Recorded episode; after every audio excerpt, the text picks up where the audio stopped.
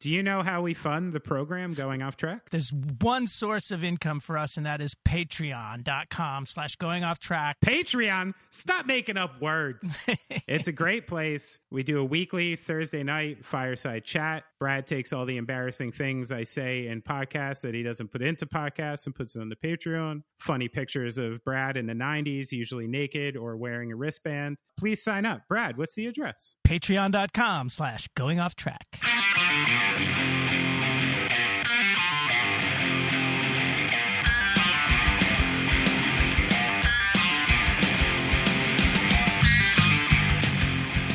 Three, two, one. Intros. Introduction. Introductions of the podcast. This is the official introduction to... Brad, you know what this interview made me think of? And made me realize it's maybe possible again. I had started to abandon the idea that I may be able to get an honorary college degree without going to college. Oh. Which is one of my goals in life, you know? Yeah. Yeah. Anywhere, too. Community, doesn't matter. I want some institution to just give me an honorary degree without having to take, like, intermediate algebra. How about School of Rock? No. A real one. An institution of note. Okay. So when we're doing this interview, I'm thinking and I'm like, wait, Joe Gittleman does have a college degree. Mm. And now he's a professor in Northern Vermont. I looked at his class schedule.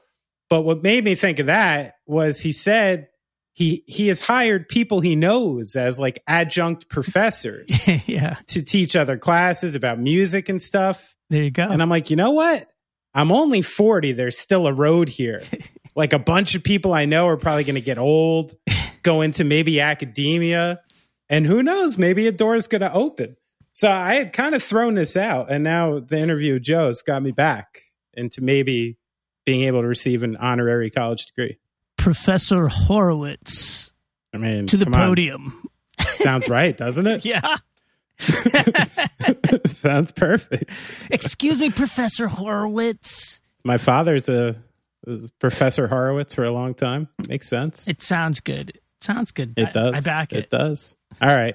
So you think it's actually possible, or is this a pipe dream? I think anything is possible if you put your mind to it. Oh, thanks, Brad. You're great. There's something I got to come clean about, too, in the interview that I hid from Joe. Yeah. Which is, of course, I had to ask him about, like, the Clueless thing. Because to a child my age, like, that was... very iconic, the fact that the Mighty Mighty Bosstones were in this like super contemporary pop culture movie, you know, like it was a big deal at the time. And I remember being excited about it. And as like a shitty, you know, self-righteous little punk rock kid, I was mad at Dickie for crowd surfing in the movie. I was like, dude, that's our thing, man. Now all these fucking Alicia Silverstone fans are going to be crowd surfing and shit. You know what? And they were. I might have been right. You were right. Because it did. The door opened after that. It sure did. If it hadn't been Dickie, it would have been somebody. Exactly. So soon enough, it would have been someone way less cool with way less cred, you know? Because it's not like you can be like, oh, look at this poser crowd surfing, you know? I can imagine he was like, head walking on people in the early 80s in Boston, you know, from the sounds of it. Hell so yeah, dude. I'm not going to say shit to him. Oh, shit. Sorry. Maybe I just did. But well, my confession is that from the moment that I started considering booking Joe for this, which is like, whatever, like a week out, Lean on Sheena would not leave my head. Every time I'm like doing dishes or whatever, like that song is in my head because I wasn't bullshitting. He gave me the CD like before it came out, and I went and saw those guys play with like Transplants and I think Lagwagon at Irving. Uh-huh. It was a great show, and I really am an Avoid One Thing fan. And like, as soon as I think of Joe Gittleman, that's what I thought of. And sure enough, like I honestly, every moment it's in my head. It's so fucking catchy, that song. It is like a perfect song. Yeah. It's so good. And it gets me so worked up every time. Yeah. He's a genius with that stuff. So I got to talk. Do you know about the like random Mighty Mighty Bosstones Gaslight connection? I do not. Happened? No. So it, you know, as we discussed in the interview, the Bosstones were one of my first real, like I said to Joe, one of my first introductions to like heavy music that wasn't like metal or grunge. Right. You know, I didn't really have a sense of like punk and hardcore yet. I was starting to get adjacent. I mean, I was little. I was like 11 or 12, you know? Mm. And, you know, I heard this band and I'm like, holy shit. And it was such an iconic band to me. And then years and years later, you know, we're in LA and we're recording 59 Sound with Ted Hutt, who, you know, through conversation and stuff like that, we discover is, you know, like these close personal friends with the Bosstones. And, you know, of course, Dickie was out there at the time because of, you know, the late night show. Mm-hmm. And Joe Sirois was out there. So we had this part in a song. I don't remember whose idea it was first. I mean, it's probably either Brian or Ted's. And they were like, well, you think Dickie would do backups? And we're all like, no chance. That's Dickie Barrett. He's not going to come on our record. And sure enough, he did it. And he's the one doing those great backups on Patient Ferris Wheel on that record. So as if it wasn't cool enough to have Dickie Barrett on my album, then we had this idea to, you know, intro a song with a car starting, the song Old White Lincoln. And guess who happened to be there that day was Joe Sirois with his classic car. I don't remember what it was, something real cool, 60s or 70s. He's outside of the studio. We went and recorded his engine turning over for the beginning of Old White Lincoln. So the Mighty Mighty Bosstones are all over the 59. That's pretty awesome. Well, we're in the same club because Dickie sang on a Clowns record too. Wow. Look at that. Yeah. So we really are. We're like super fans. Hell yeah. Hell yeah. We're not usually unified super fans of an interviewee. Right? I mean, you don't like anything really that was recorded after like 1978. But let me tell you, like the Bosstones, having toured in a, like they say, 12 guys in a van, were the best band you could ever go on tour with. Because is that right? Oh my God, those guys took us on a couple of nothing huge. I think we did like a 2-week and then like kind of a long weekend tour with them, okay. And then some shows here and there. But like those guys. At the end of every show, they threw us their day room keys. So like those guys, for those of you who don't know, when you're huge. In a tour bus, you always get like one or two hotel rooms when you get into town just to take showers in, essentially, because everybody sleeps on the bus. So yeah, it's a shower room. It's a shower room. So like we would get... So like these, and an internet. It's also an internet room now. Right. It used to just be a shower room. Now it's like a shower room / internet cafe. So yeah. So these guys, you know, we'd be in whatever like town, and they'd still have keys to these rooms that they'd gotten at like 10 o'clock in the morning, and the beds hadn't even been slept in. Oh yeah. So we would get two rooms for like, there was probably four of us. I think there was three in the van and then a merch guy. So it was, like, each got a bed? Yes! It was such luxury, dude. Cushy. Goodness. And since we're openers, we didn't have to make it in, you know, anywhere the next day. Like we fucking were the last to sound check. So you were hitting like hotel pools, continental breck. It was so cushy. And we didn't we weren't paying for the rooms. We got, you know, if it had been us, we would have got one room and had one guy on the floor or whatever, you know. Huge. But, no, they were so fucking. That's huge. Just the best. They were the best. They took us on some nice to hear. I mean, some really cool shows too. I mean, this was when, you know, Impression was all over radio. Yeah, so they were at like the height of their powers. Dude, we were playing like arenas, like hockey arenas upstate. So cool. It was brilliant. Well, hearing the story too, I mean, you know, how deep they all, you know, especially Dickie and Joe go back into the, you know, old school Boston scene and where they came from and stuff. It's, I don't know, it's a great story. They worked for it. They had something unique and they saw it through and it became... It's the same as I think I mentioned it with Murder by Death last week. It's like if anybody does anything remotely like this, they are just biting off the Bosstones. Everybody knows it, you know? Yeah. And in order to be that kind of band, it takes gumption, you know? You have to like have a unique vision and see it through. So all the credit in the world. They worked their ass off too. Hell yeah. Well, let's listen to the interview with Joe.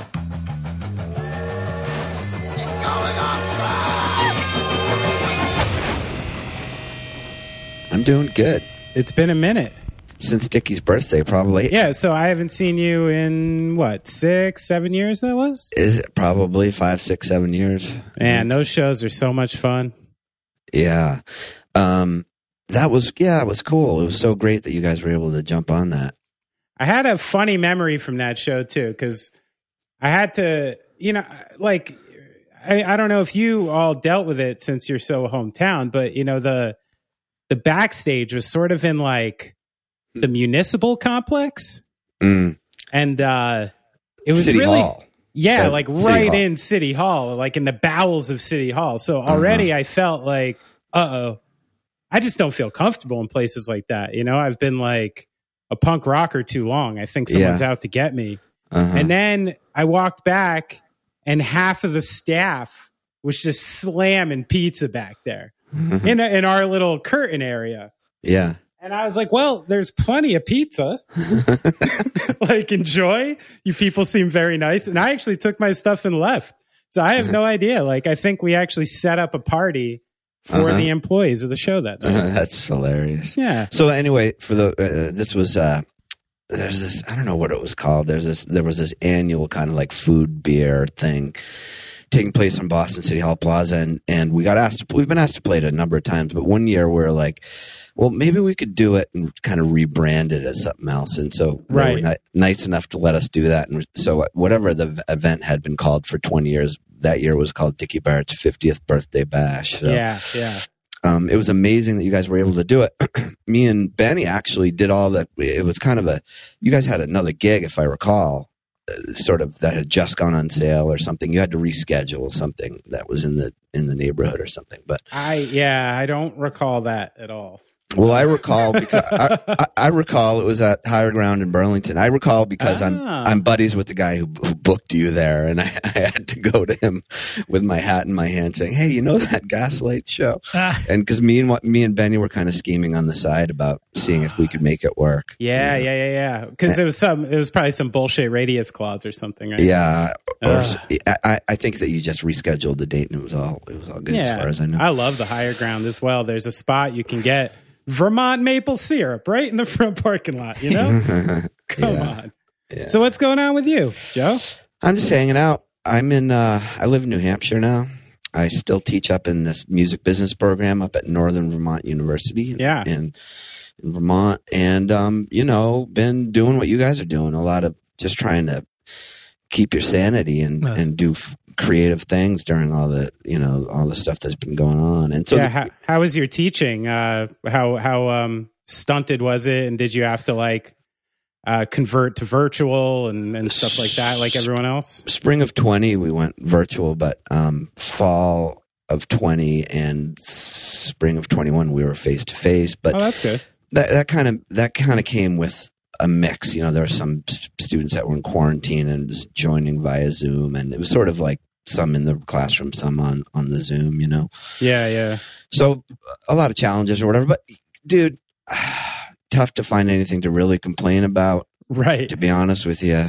Yeah. If you're alive and kicking and working, it's all a bonus, right? Yeah. And honestly, I mean, the start of the lockdown was really the start of the writing that led to our record that we put out on Hellcat Epitaph not so long ago. Was it like the impetus to write? Yeah, 100%. You know, me and Dick were talking, and it was all kind of going down. And I don't know. I think we were both just feeling a little like, you know, what are we going to do with this time? Or feeling a little bummed out about things in general. And we just, you know, put our minds to it and started doing a ton of writing. Well, how's that work these days for you all? Because I know, I mean, obviously you started the band well before the days of sending files and stuff to people, and you had to actually either get together or ship a demo or, you know. play things over the phone. Yeah, right. Yeah, like how have you all transferred over into that? And are you full-on digital overlord now? Well, you know, various degrees, you know. Right. At the high end, our guitar player Lawrence has like a nice studio. He lives in Atlanta now. Oh, that's cool. And, you know, I just do demos in GarageBand and stuff. And me and Dickie kind of bounce things back and forth. And he has some ridiculous little app on his phone that lets him cut vocals and stuff. So we figure out a way. And, you know, he sends me lyrics. And what's the app called that he uses? I have no idea. He records on his phone. I can tell you it sounds like shit. He's always in like some like empty storage space cutting vocals, you know. It's all just to get the idea. Yeah, that's all it ever is, you know. We're never going to do anything with that stuff. It's just kind of like getting ideas together, you know. Is aside from the digital aspect, is the songwriting process for you all pretty similar to the beginning? You know, I honestly, like, since the 90s, we had been kind of working this way. Everyone kind of had a home studio, and right. You know, we'd get together and bang ideas out, but they kind of exist. The songs kind of exist by the time we're together in a room, you know? Right. So it was nothing new for us. And it was definitely cool to have something to put our energy toward. And, you know, we started talking with Epitaph and ended up going out. It was actually June of 2000 that I flew out to LA, and, you know, everything was pretty well shut down at that point. Yeah, sure. But we got in the studio and, you know, we made it happen. You know, some sharing files around with Lawrence, our guitar player, but for the most part, the core of us were all in the studio there for, you know, a month, 6 weeks or whatever it was. And how did Tim Armstrong get involved in all of it this time? Dickie called Brett. You know, it's not the first time we've talked to Tim and Brett about the idea of doing things together. You know, the timing just wasn't right or whatever, for whatever reason, but it's always been something that has held some interest for us. And so when Dickie reached out to Brett, and I think he probably shared some demos or something, or basically, you know, said we were excited about the music we're working on. And Brett said, well, let's talk to Tim about it. Like, Brett really wanted it to be a Hellcat thing, because when we were speaking to him about it last time, which was probably, who even knows when, 15 years ago, 10 years ago, that was sort of the plan, you know. And, you know, the idea of working with Tim seemed really cool to us. It was, we had an opportunity, our longtime producer, Ted Hutt, and Tim Armstrong co-produced the record, and Tim has this killer young engineer, TJ, and Tim's got a great studio, and it was, you know, it was an awesome vibe, just like you'd think. And there are opportunities for Tim to pick up the guitar, and it was great. You know, it was cool to work together for sure. I had heard in another interview that it might have been Dickie, but he was crediting and Out Came the Wolves with almost giving you all a license to write real songs and to write, you know, songy songs in the 90s and not have like punk rock guilt about it. Right. There's a lot of song craft there in that record, obviously. Yeah, no, those two Rancid records, I mean, Let's Go and then Out Come the Wolves. You like, as an adult, I think I just used to be excited when they were out. You know what I mean? Yeah. I was a kid, and Let's Go was like one of my first summer driving around in people's cars, skateboarding kind of records. You know, I just wasn't listening to music like that. Yeah. And then I got older and I'm like, oh shit, like these are fucking songs, and like songs on songs on songs, because you have two great melody makers, and also you know, the bass is like almost like its own thing in that band. Those records age well for sure. Yeah. Oh yeah. It's incredible. But I remember when it came out, I was living in Central Mass at the time, and I had to drive to the mall probably a half hour away or something. I kind of lived in the woods to find a copy of that. And I remember it was just me. I went to the mall and I got it on cassette, and I went in the car and I put it in, and I listened to it twice in the car before I even went home. Really? Like, it was that important. Yeah. You had to sit. Like, you can, you know, you had to pay attention.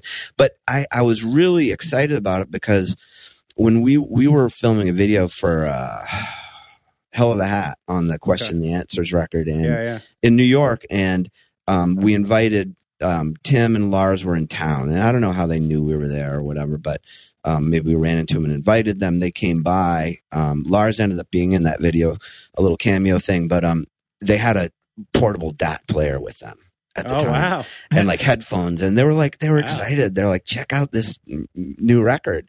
Huh.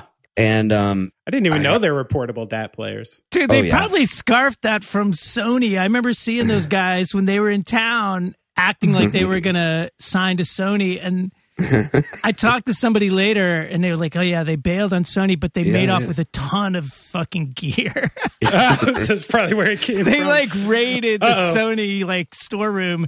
That's totally that's where funny. It came from, dude. Well, I hope that's not going to cause a problem for those fellas. No, I don't think so. I think the statute of limitations is probably passed. Yeah. I think Sony's was probably a little more upset about them not signing the contract. But right. I actually have a Sony portable DAT player up in my attic somewhere. I remember I bought it in Japan one time when we were on tour. Nice. But so I had heard a couple songs, I had heard a couple mixes, and I was like, wow, you know, it was really exciting to hear those tunes, and so I was like highly anticipating. So when it came out, I just couldn't leave that Solomon Pond Mall parking lot until I listened to that record twice. Right. Dude, they were writing that record on the road when we were on tour with them. I remember hearing those guys work on those tunes on the road. It was like the Let's Go tour, and they were writing everything for the Wolves, and it was pretty epic. You could tell they were going to do good songs. Man. It's a pretty next level moment in terms of our thing, you know. Yeah, that's true. I guess it took a while for some artists to sort of unapologetically, you know, write songs. And it was almost like the effort was to go the other way, right? Like if you were too melodic, you had to do something weird to stay like counterculture or something. Yeah, right. Yeah. Do you think without that, like, you know, them, not without them specifically, but a bunch of different bands kind of paving it that way, you think that sort of led to, you know, the mid to late 90s for you all, like where you really had just these great, almost like not pop songs, but I mean, they read like pop songs because they're so catchy. I don't mind the word pop, to be honest with you. Yeah, good.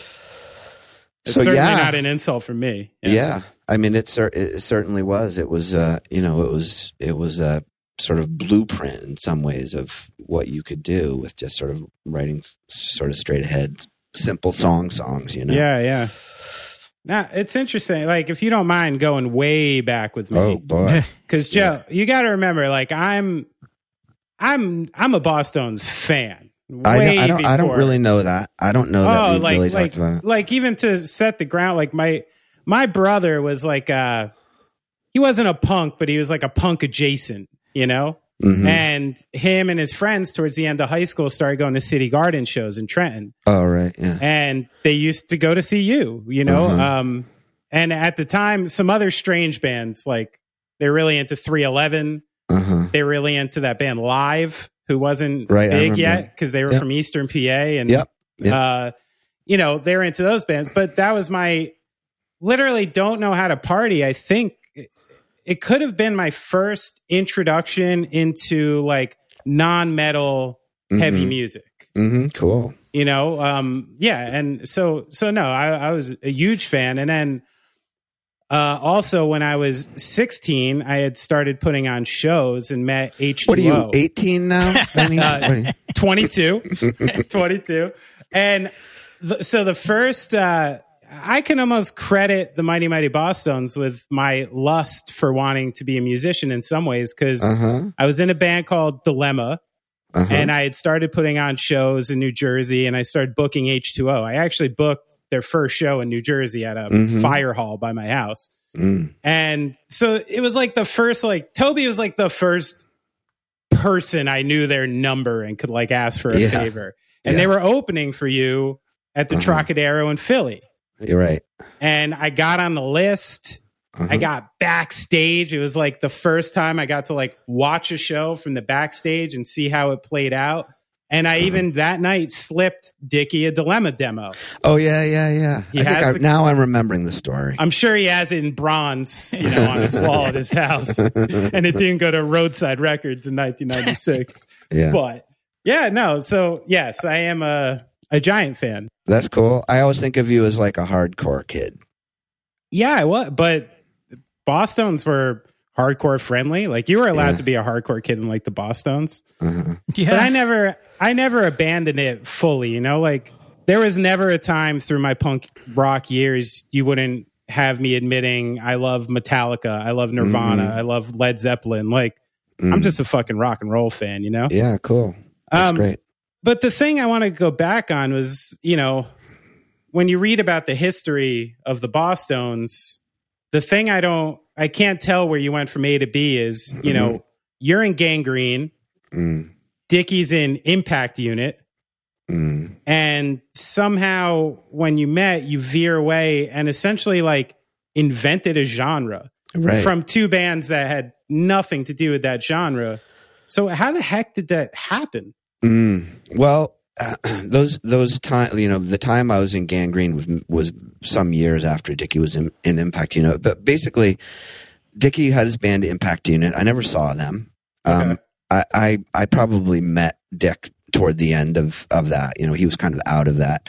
If anything, he was starting up his band, The Cheapskates, by the time I knew him. And The Cheapskates really were more Bosstones kind of. It was a ska, hard-drinking punk band kind of a thing. And one of the guys from Gang Green was in the band. But the thing that you people don't probably realize is, you know, the Bosstones were together before I was in Gang Green.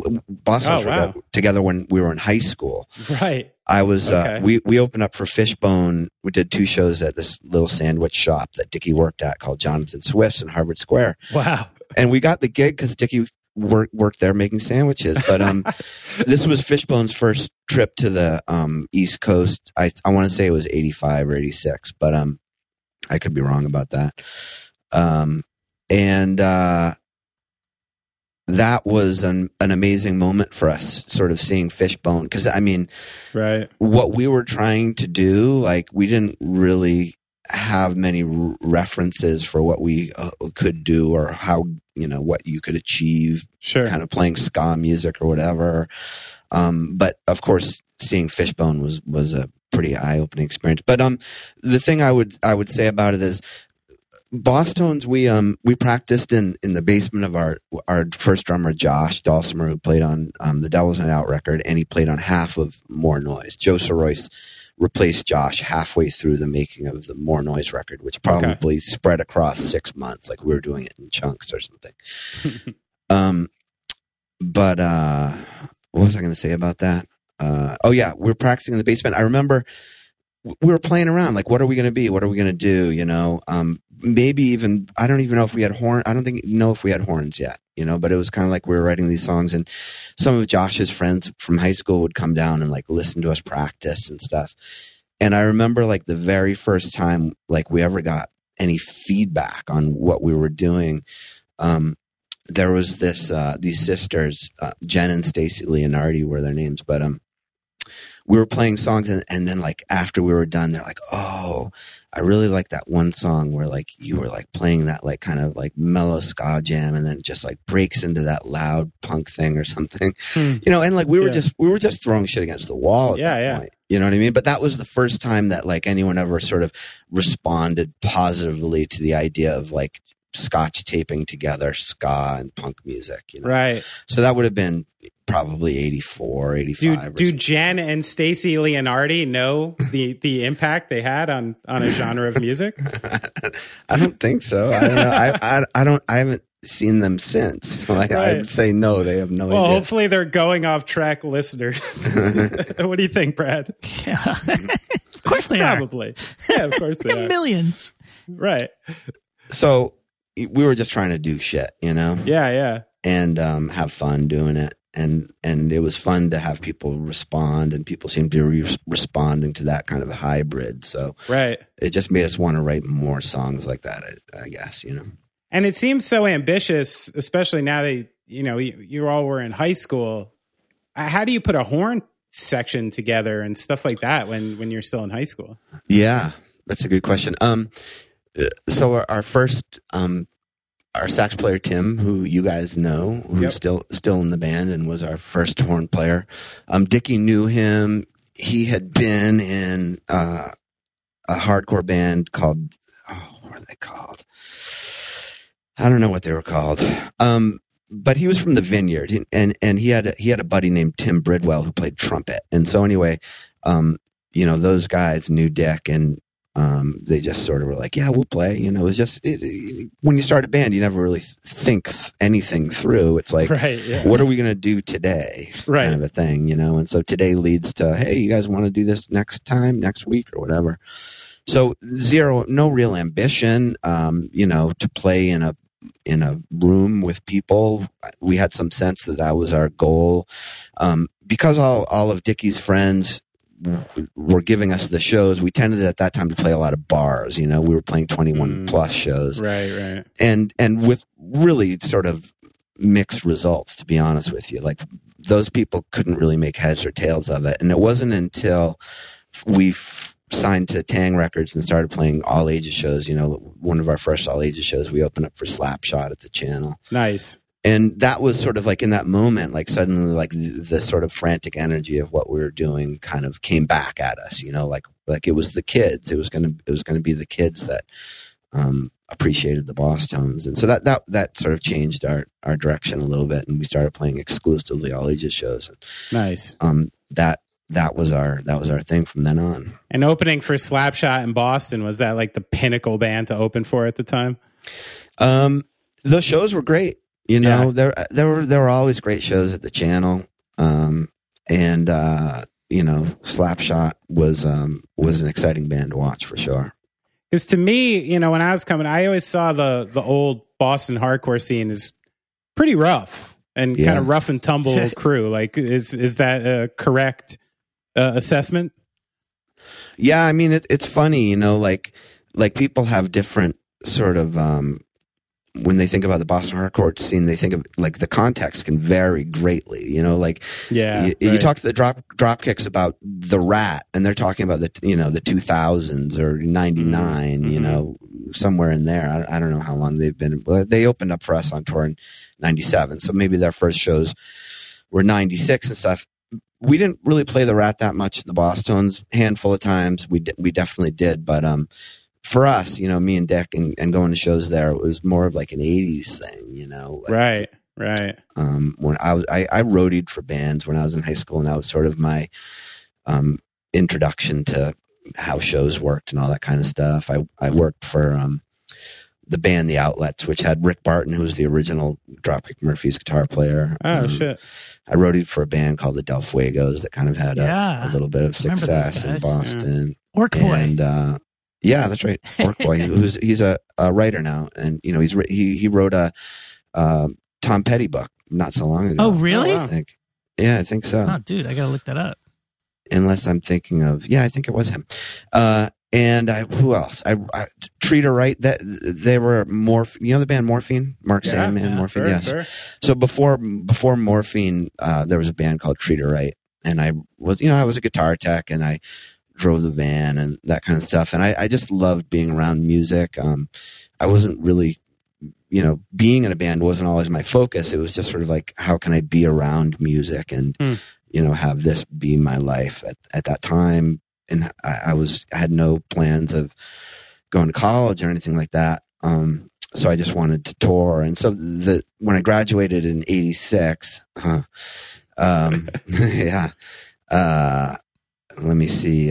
This band Gang Green asked me to go on tour as a roadie, and so that was the summer. Okay. The summer after, the day after I graduated high school, I got in the van and went out to L.A. And you know they played with a bunch of great bands and played shows with the Adolescents and just a lot of those shows at Fender's Ballroom and stuff. And you know it was a crazy time to be an 18-year-old kid on your first tour. Sure.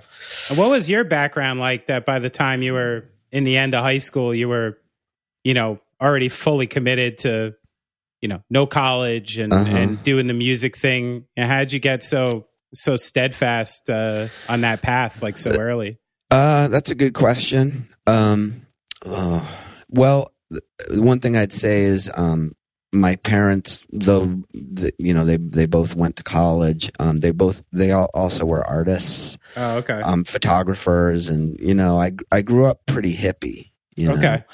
And you grew up in Boston proper? Cambridge. Okay. Cambridge, Mass. Yeah, they're divorced early. My dad lived in Watertown, which wasn't far away. And so I think, you know, certainly from my mom, especially, I got a lot of encouragement you know? Okay. She was super supportive and like rented this little garage next to our house in Cambridge, and that we could run an extension cord from our house sort of down the block and through this little vent in the roof, like, cause it had no power at all, you know? And that was sort of our first little practice space, you know? Cool. And so, you know, with a mom like that, I guess, how can you go wrong? You know? Right. It was just, you know, I grew up, it was all very progressive, private, sort of really small, 100 kids in a K through 8 school. We all sat on the floor and played with puppets. Oh, okay. You know? That was like our English class. Oh, you were like, this is like pretty old school for that kind of stuff too. That's cool. Yeah. It was super sort of, leaning forward, certainly Cambridge, as far as that kind of open classroom, progressive education, whole child kind of whatever. Right. Whatever the theories are, I don't really know, to be honest with you. But I'm on them now. I'm doing full on hippie parenting at this point. Uh-huh. Yeah, good. Was your mom a proper 60s hippie? Yeah, I guess so. Interesting. I mean, she had a, you know, interesting life. My, her parents were, screenwriters in Los Angeles, oh, wow. But also communists. So, okay. During the whole, blacklisting McCarthy era stuff. McCarthy thing. So they split and went to Mexico. Whoa! And so my mom and her brothers and sisters grew up in Mexico for a good chunk of their lives, and so she would have gone to college from there. But so yeah, there's always been that sort of creative, artistic thing running through the family, and so I felt supported in doing that, you know, at that time, and I guess it worked out pretty good. That's awesome. It's almost in your blood. Yeah. It's in your blood to be a counterculture revolutionary type. Yeah. Yeah, absolutely. Do you feel like you've filled those shoes? I think you did well, Joe. I think so. I hope so. Thank you. Yeah, no problem. But that you mentioned Morphine. Is that how you hooked up with Paul Caldery so early on? We knew him before. So Paul produced our very first record, Devil's Night Out. Right. And we recorded that whole record in 24 hours. Whoa. Mixed and everything. Cool. Yeah. Crazy, huh? How could you do that now? Yeah. Well, you'd have to force yourself. You know, but at that point, it was all driven by just the budget. You know, right? Exactly. So Paul was just the one of the engineers at one of the studios in Boston, and however we ended up getting connected with him, and he ended up doing our next record too. And then we started working with him and his partner Sean Slade. They're a production duo that did a lot of kind of cool. Those guys were monsters in the 90s. They did the whole live through this record, and they did, you know, a bunch of sort of significant records of the time. Paul worked on Pixies recordings and that kind of stuff, you know. And we're still friends to this day. I mean, as recently as Paul produced my Avoid One Thing record that I put out, whatever it was, a few years ago. Oh, really? Yeah. So he's still in the area and doing good work. Doing it from home though. Right. You know, right. Like right, a lot right. of people, he's got like a little Neve sidecar at home, and he can do killer mixes from his living room or wherever it is. Wow. I'm still on this. I'm hooked on this 24-hour recording session. That is, I mean, it is. So, you know, I just got out of the studio from something, and one of the conversations I had with the engineer was, I was shocked to find out that literally most bands just record part to part now. Mm-hmm. You know, they'll literally like do a verse and stop and do a chorus and stop. Wow. And like, Jesus, you know, and I was feeling a little, you know, self-conscious because there was a few songs I'm like, I don't know every beat I'm going to play to these songs yet. Like, I'm not sure. Mm-hmm. Yeah. And then I got there and I kind of realized, like, I guess this day and age, you can kind of let it go a little. Uh-huh. It's scary, but I think there's going to be, or I think there already is, kind of this like pushback happening. Mm-hmm. And I think you're seeing a lot of young people really finding the value in like live recording and open recording. It seems like it's making a comeback, I hope. Well, yeah. Hey, Joe, since you brought up that first album, and since you're talking about live recording, Benny, maybe my favorite Bosstones song of all time is on that record, which is Little Bit Ugly, which sounds very live. But like, how did that song come about? Oh my God. Well, that song is actually like, there's a splice in there on the two track, on the half inch or quarter inch or whatever it was. Can you hear it? Oh, dude, where it goes from slow to fast. Right? I mean, listen to the snare drum, like change pitch, like, but yeah, so for whatever reason, like we had started to record, there was an earlier version of that, Little Bit Ugly song. And then, we wanted to like spruce it up some and Murphy's Law was in town the day that we were going to finalize the record. They were playing at the Channel and a matinee. And I knew those guys because I had been in Gang Green. Right. You know, we played shows together and stuff. And Dickie knew them too for another set of reasons, just having to do with like the kind of early days of, you know, the 80s, early days of Boston, New York hardcore, like violence and stuff. Right. You know? Oh, right. Yeah. Like the New York guys would come up to Boston and just fuck shit up, you know? Right. But so they knew each other too. But we went to the show, brought them down, and, you know, just with this idea of like, wouldn't it be cool if we could get Jimmy and Dickie to sing this song together? And so the slow part of the song was recorded with Jimmy that day, and the fast part was recorded some other time. I don't even know. Really? And yeah, I mean, that was the thing, is like, we didn't have the money in our minds. Like, we thought we were just like, we're trying to be, you know, just trying to be frugal. Right. Like, we can't afford, right. Yeah. we can't afford to record the whole song. Let's just record half the song.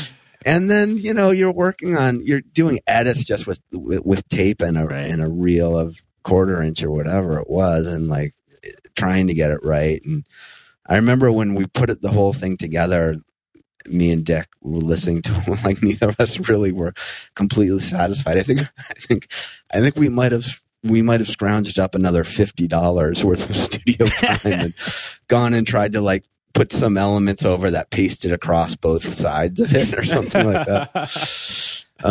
So anyway, yeah. But yeah, A Little Bit Ugly is cool. It's always great when Jimmy jumps up there, and that we've done that not so long ago. Actually, when we played that benefit thing for Jimmy in the park. Yeah. Oh, right. Yeah. I was actually there. I was in the audience with all those other oldies. That's funny. That was such a fun show. It was really embarrassing. We bumped into our booking agent there, who knew nothing about the show. Oh, yes. Boy. Good for you. He saw the sign, and he found his way into our dressing room. Our buddy Duffy McSwiggan. He's a great agent. What did he say? He's cool, you know. It's like there was really nothing. He was sort of like, well, you should have let me know. I could have helped you with this or that. You know, just as agents would do. They want to be part of the action if you're booking shows. Yeah, they want their percentage. but there was, you know, this was a bit of a different thing. Oh, that's why he was being cool, because it was a benefit and he wasn't getting the percentage. We weren't getting paid. We didn't get paid. The dressing room must have been in Niagara. Yeah, of course. Of course. Like, book all the benefits you want without me. Yeah, exactly. That's funny, man. Yeah. Well, what was someone like Dickie is sort of a mythological figure to me. Is he one of those people that when you first met the first couple times, could you tell it was just a little something extra about the guy, extra charisma? Or... Yeah, absolutely. Yeah. I mean, he's a few years older. So those few years, it means nothing now, but when one person is 21 and one's 18 or something huge, like that, it's huge. The first time I met him, there was a show, there was this place called The Club in Central Square. And I can't remember who was playing. But anyway, there was a little parking lot there, and I was skateboarding in the parking lot, and this car like screeched up onto the curb and into the thing. And Dickie was driving at the time. I've known him I knew him to finally get his license probably 5 years later. So I don't know why he was driving. Okay. But there were some other like real skaters in the car, and, you know, Dick was, it was all, at that point they were kind of leaving the hardcore thing behind and starting these ska bands. And, you know, it was a little bit more about sort of having fun, you know, as opposed to like getting your head smashed in. Right. At a hardcore show. And I almost got hit by him. And he jumped out of the car, and then he jumped on my skateboard and tried to skate a little bit. And then you could see that he had, you know, he probably had a few beers in him or something at that time, you know. But I knew who he was, you know. Right. Our guitar player Nate, his older brother Martin, was kind of friends with those guys, and there were some other parties I went to in high school where he was kind of around with his friends and stuff. So it's amazing to me, actually. Come to think of it, the reason I kind of knew him more was the other band I roadied for. The first band I really roadied for was this band called Chain Link Fence, and Dick's brother Billy was the singer of that band. And so through roadieing for that band, like, me and Dickie ended up hanging around a little bit together. And I don't know what or why, when, you know, me and Nate kind of mustered up the courage, like, hey, we're talking about starting a band, you know. But by this point, he had been in a couple bands, you know, and they were kind of like notable local bands too. Yeah, you know, maybe more so now than at the time, though. Okay. You know, like, maybe it's a little more like, you know, because Dickie went on to do what he did, people are a little more interested in. But at that time, it really, you know, there wasn't music out or anything like that. You know, it was just they were having fun hanging out. So anyway, we expressed an interest in, and he said, yeah, you know, why don't you, you know, maybe we'll do that. He moved to Albany shortly after for a little bit, but when he came back, we connected, and I got a job. He got me a job at this place, the Brown Derby Deli, downtown Boston. It was a place he had been working, and I don't know, it was like a hot dog place. And we started hanging out, you know. Yeah.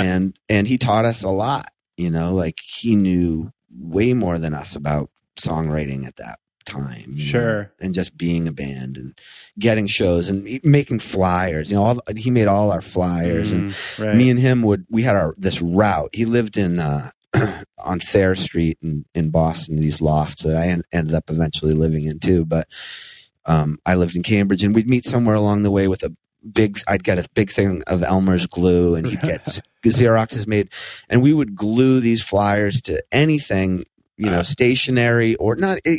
Cabs too, you know, we'd put them on the, like, the signs above the cabs and stuff. But mailboxes and posts and these flyers were up for years. Yeah, you used Elmer's glue. That's hilarious, dude. And because what you do is you do all around the outside, and then you do a big X through the middle, right? And maybe a couple extra dots in the little. Thing's not going anywhere. Triangles. That's not a staple job. Yeah, jeez. Yeah, I mean, and we were promoting for shows that were 2 days away. I don't know what we thought, right. How permanent we needed these things to be, you know. But yeah, you know, Dick's cool. He's funny as hell, and he's cool, and he's smart, and he writes great lyrics, and you know, we're dear friends to this day. And it's just been like that from there.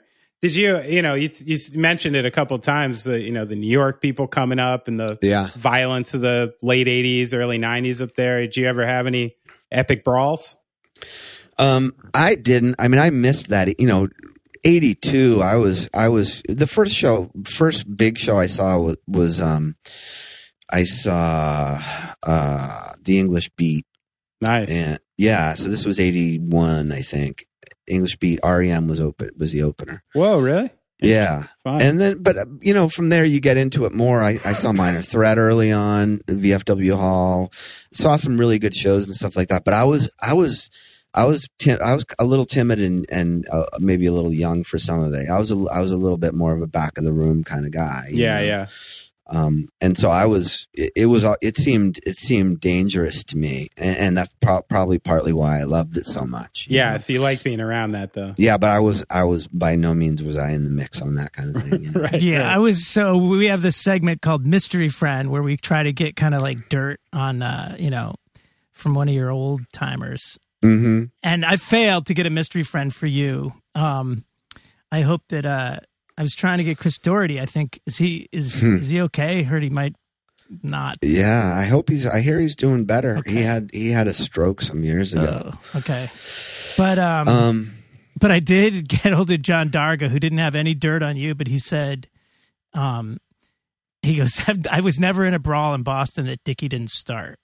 Like at a show. Yeah.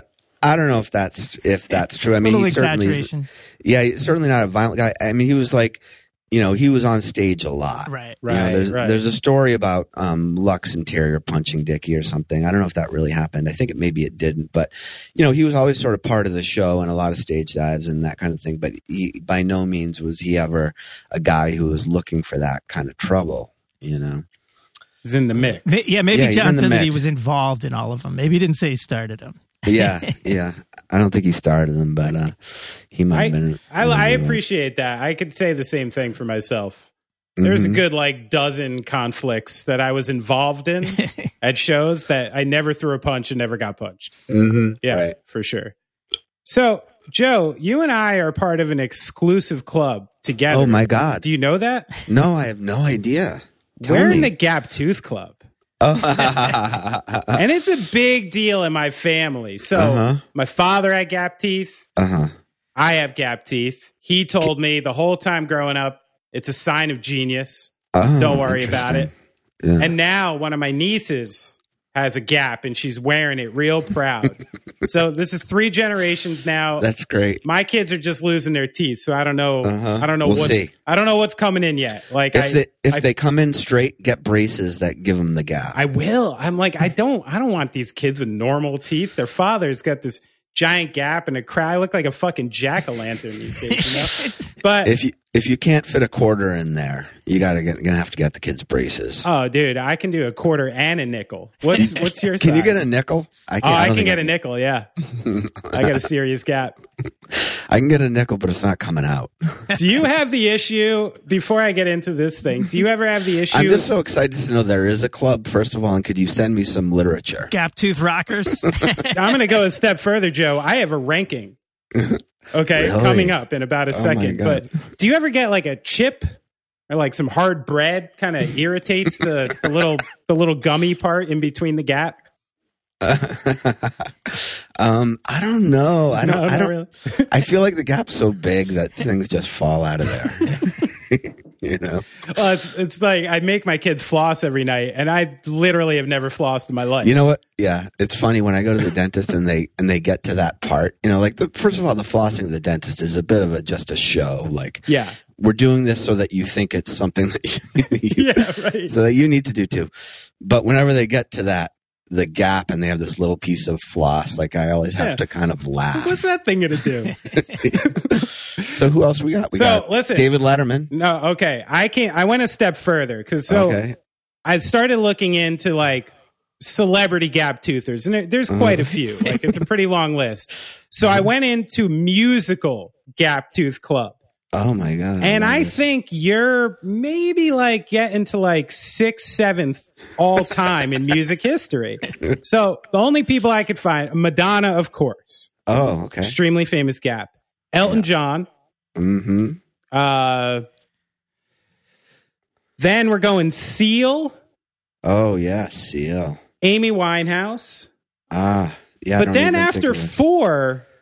I'm starting to get a little like murky, you know. We're going into Leanne Rimes. We're going into Flea, but I'm not even sure he has a gap. He might just be missing one.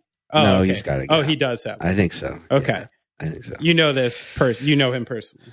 Well, no, I'm envisioning. Yeah. As you mentioned them, I'm like, oh, yeah, they do. You know, So as I go through this, what do we got? Madonna 1, Elton John 2, Winehouse, Seal, Flea. That's 5. Mm-hmm. Mm-hmm. I personally would put you over Leanne Rimes in my own musical history. Thank you. So I really think I'd like to hear, I mean, people come back at me, but I got you somewhere 6th to 8th all time in musical gap tooth club. How does it make you feel?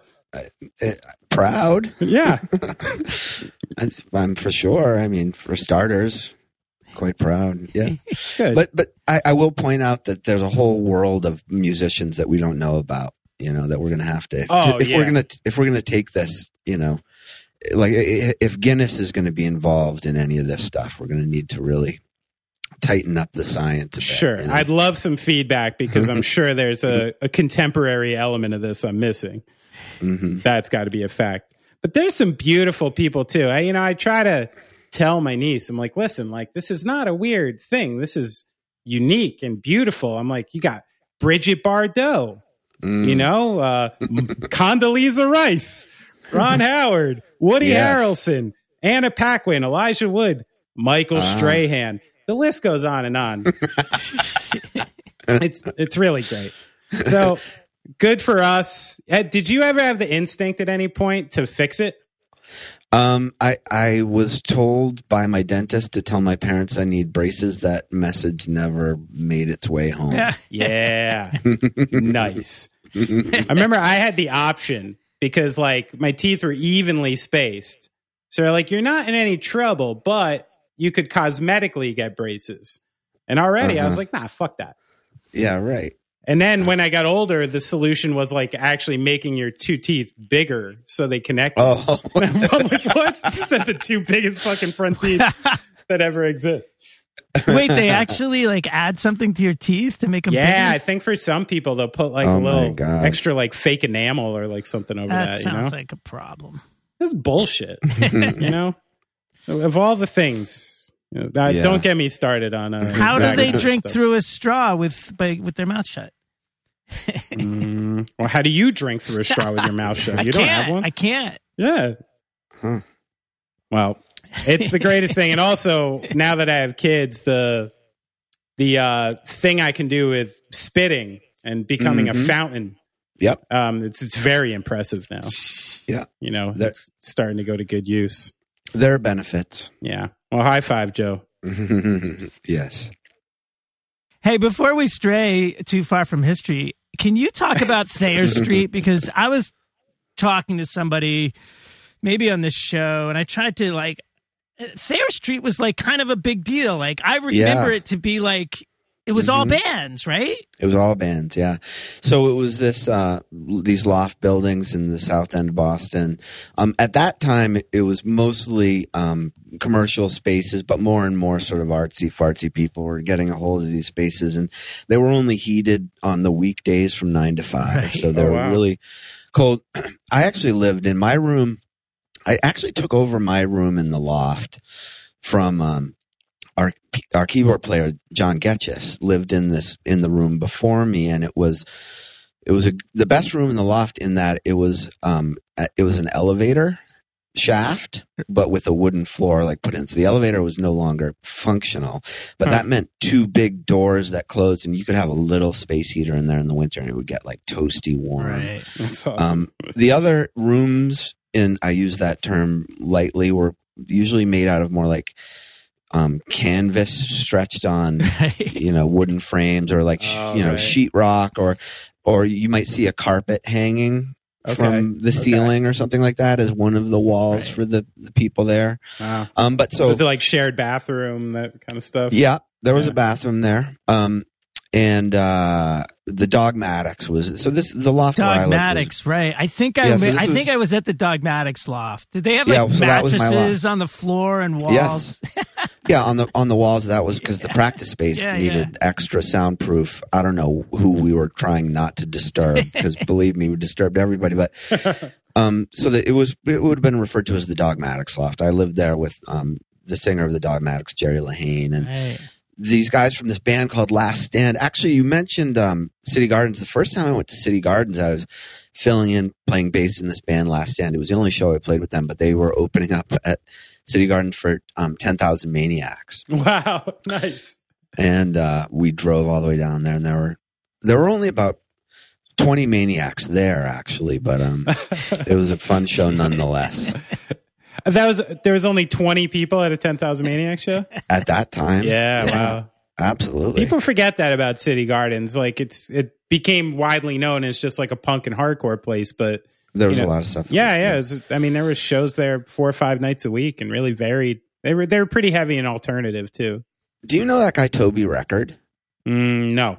Oh, I don't know how you would know him, but I just know him from somebody I talked to City Gardens about, who I met up here, and he he's taught a couple of classes in our program, but he's like a publishing dude who was in some punk and hardcore bands. But anyway, well, shout out to Gentleman Jim Norton, who is a listener of the show, who was Jim. Like the dude at City Gardens. So what's up, Jim? Yeah. And Randy, right? Wasn't it? Yeah, Randy was the promoter, yeah. And John Stewart. Right, bartender, right? Mm-hmm. Yeah. Yeah. It was quite a crew. So, Joe. Yeah. I had to ask. Yes, please. Ben. Mm. Great addition. He's just always been there. He's mm-hmm. maybe the Bosstone, right? Yeah. I wondered, you've seen him dance probably, thousands of times at this point? Yeah, I'm wondering, over the years, has his moves progressed? Does he bust out some moves you've never seen and keep it fresh? How much do you see with Ben? How much has he mixed it up over the years? I don't really know. He has his thing, and his thing is so purely his own, you know? Yes, that's a fact. I don't think it's changed all that much, but I'll say that I still really enjoy it. So you never look over and be like, ooh, Ben, where'd you get that one from? I can tell you it's progressed from the first night he did that, which was at a club called, it was our first show, and it was at a club called the Down Under in Boston. We were opening for this band called Scruffy the Cat. And, Ben, we were underage. Me and Nate and Ben were underage. Dickie was old enough at that point. But the rule at the time was that in order for you to be in a bar, over 21 plus show, you had to be in the band. It wasn't enough to be with the band. Right. And so when they were kind of like giving stamps and checking IDs early in the night, Dickie just leaned over to Ben and said, say you're in the band. And then when it came time, it was sort of still this overwhelming fear about Ben getting thrown out of the show. Right. And so Dick said, just get up there and do something. Shit. Hoot and holler or whatever. And he did, he shouted background vocals, and it wasn't as, much of a display as it is now. It's changed a lot. I mean, he was up there on short notice. Let's put it that way. So you're saying that Ben has been in the band all these years just so he can get into the shows for free? Mm-hmm. Not for free, just so he could get in at all. Right. Yeah, is the way that worked. And, I don't have to tell you guys, when you, I'll try and put this in a way that Brad will understand. Like, when you say to yourself early on, like, we'll just put on clown makeup and call ourselves Clowns for Progress. You don't really like think that through, are we still going to be happy doing this with this fucking grease on our face 5 years later or whatever? It's never like, there's no like thoughtful sort of deliberation about this, Right. Well, it's just like, you don't think about any of that shit. Yeah, you rolled right into it. Yeah, you just do what. It's fantastic. Who knows? It may have, it's your thing, maybe. Yeah. Oh, my. Absolutely. I think that it's one of the hallmarks of the Bosstones, and probably one of the things that people will ask about first or mention first or that kind of thing. Yeah. And, when you all were like proper tour, like pre-bus, like van touring and stuff like that, did you ever have to be like, listen, Ben, like you're fucking, did he have to load, unload, pack, drive? Like, did he have to like do that stuff because he wasn't playing anything? Yeah. Through the sort of height of our touring. Yeah. So like in the mid to late 90s, Ben was our tour manager too. Oh, right. Perfect. Okay. And so, we were putting in extra time in the studio and on the writing and stuff like that, but he had extra responsibilities out there on the road, Awesome. Yeah. So it always, felt like we were a good unit. Everyone was working hard, and certainly what he does has got to be fucking hard. Yeah. I think so. Cause it's just that he's burning more calories than anybody except maybe Joe. They're the kids. Well, and you never see anything but overwhelming positivity. That's the thing that would be hard. Like, as a drummer, I've always appreciated the fact, like, the nights I'm in a shitty mood, I'm going to let my hair down, I'm going to put my head down, and I'm going to do my job just fine. Yeah. But I don't have to, like, some nights, I don't have to perform because I'm a fucking drummer, Yeah. And so that's a lot of pressure, like, to look good and perform and excite a crowd every night. It's hard. Absolutely. And I mean, I think it's the same being a singer too is hard too. It's like, it's hard to find that night off, you know, or when you're fronting a band or something like that. I think it's especially difficult too. Yeah. I had to learn that over the years. 'Cause I was always like the ass I would get on any singer I had about a bad show or about like a negative feeling up there or like not giving it your all. Yeah. And I think it was Brian the first time who was like, listen, like, I can't hide it, you know? Like, I got to talk to people. I got to sing. I got to, like, be up there. Like, you don't have to. I'm like, oh, yeah, that's true. Yeah. Sorry. It is a different dynamic. Yeah. You know, speaking of those early touring days, I thought you guys had the best fucking racket that, like, well, you guys had the East Coast, like, the Northeast college circuit, like, nailed down before you even had a hit on the radio. And we did. You never had to, like, you didn't even really have to sleep in a hotel. It seemed like you guys could take off for weekends and play like massive shows and then be home in 2 days. Right. Yeah. I mean, how did you do that? The Northeast had a lot of those college opportunities. How did you guys get that though? 'Cause those gigs are hard to get. When we in 1991 or 92, around the time of our first record, we did this. We were in a TV commercial for Converse sneakers. It was for Chuck Taylor specifically. Wow, so for us, it was great. It's like, yeah, Chuck's, you know. And so there was a TV ad that that sort of allowed us to sort of gain a little bit of attention at that time. And some of the attention that came from this booking agency in the New England area called Pretty Polly. And Pretty Polly, they were like the middle agent for all college shows happening in all of New England or something like that. So we plugged ourselves in on that pretty early on and realized that, you know, there was, you know, there were sort of different types of opportunities that we could look for or take part in. And the college shows could be fun. Sometimes they were less fun, but the thing that they could do is that they, you know, some of those, a single college show could foot the bill for an entire club tour. Yeah. Essentially, you know, I just like how many times so did before, like, let's face it, did you even go cross country? Did you guys? A bunch. You did. Okay. Many. Okay. You know, probably 4 or 5 in a van, and you know, probably 3 or 4 in a bus before, or more. I might be way underselling, you know. But we were out there a lot. I just remember thinking, these guys have such a fucking sweet gig. Why would you ever head across Utah when you could just stay here? Yeah, but you almost had a reputation those days for being proper road dogs, right? Yeah, I guess so. We there were years we did 300 shows. Wow. Our front of house guy, I remember, had a list or something at the end of a year, and we had done 300 shows in a year. And there were years that we did 200 or more. And that was just kind of the way we were going about it, you know. It makes me wonder because, you know, one thing I think it's maybe hard for someone to understand who doesn't tour is how difficult it can be to look a certain way, especially if you're like van touring. Which is why after a particularly sweaty show and you're touring in a van, so there were 8 in the band and we had a crew of 4 at that time. So 12 of us in a 15-passenger van with a trailer. After a particularly sweaty show, it was best to keep your suit on, especially if it was an overnight drive, because there would be nowhere for that clothing to dry, you know, where it would look semi-presentable for the next show. So there was a lot of that, like where we would try and like keep our clothes on just to try and preserve because otherwise they like get balled up and shoved in a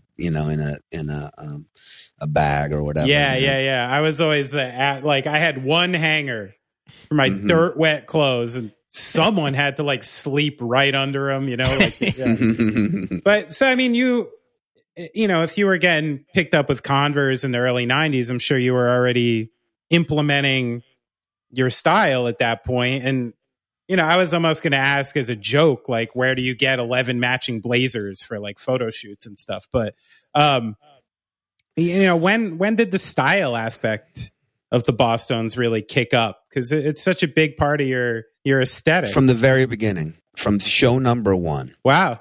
And Ben was dressed too, because we wanted them dressed as our roadie. He dressed, you know, he had a suit on that night too. So but, suits, show one. Suits, yeah. Show one. Fuck yeah.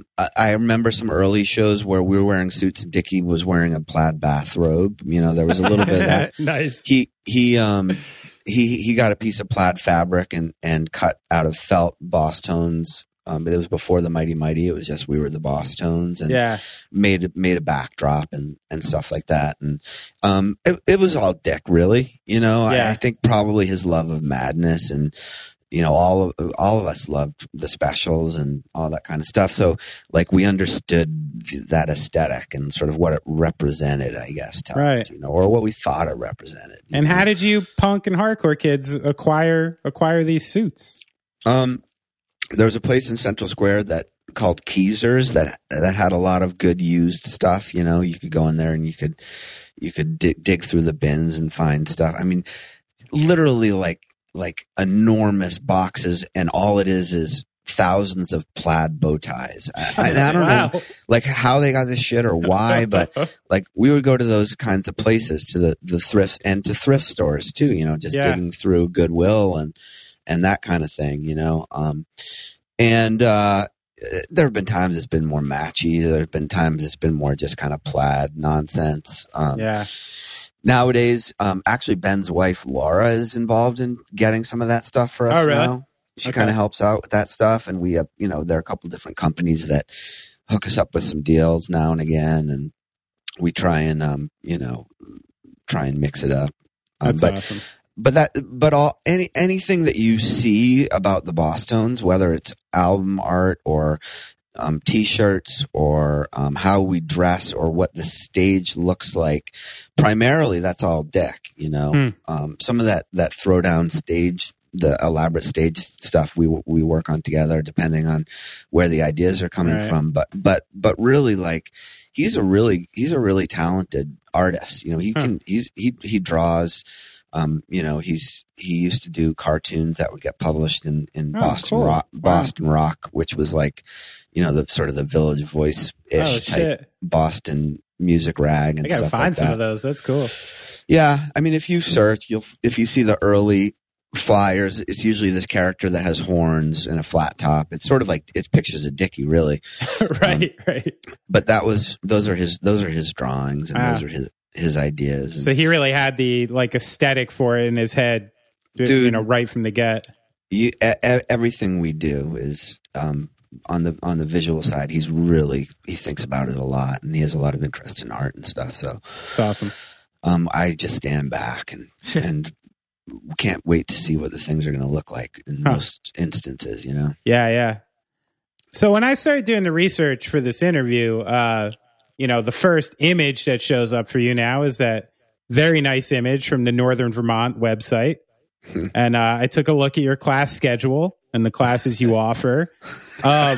And one stood out to me, that you teach a class called Contemporary Issues in Music Management, which, you know, is it's a nice way to put it. And often on this show, we kind of cover that exact topic because, you know, we're old people trying to get our heads around TikTok and things like that.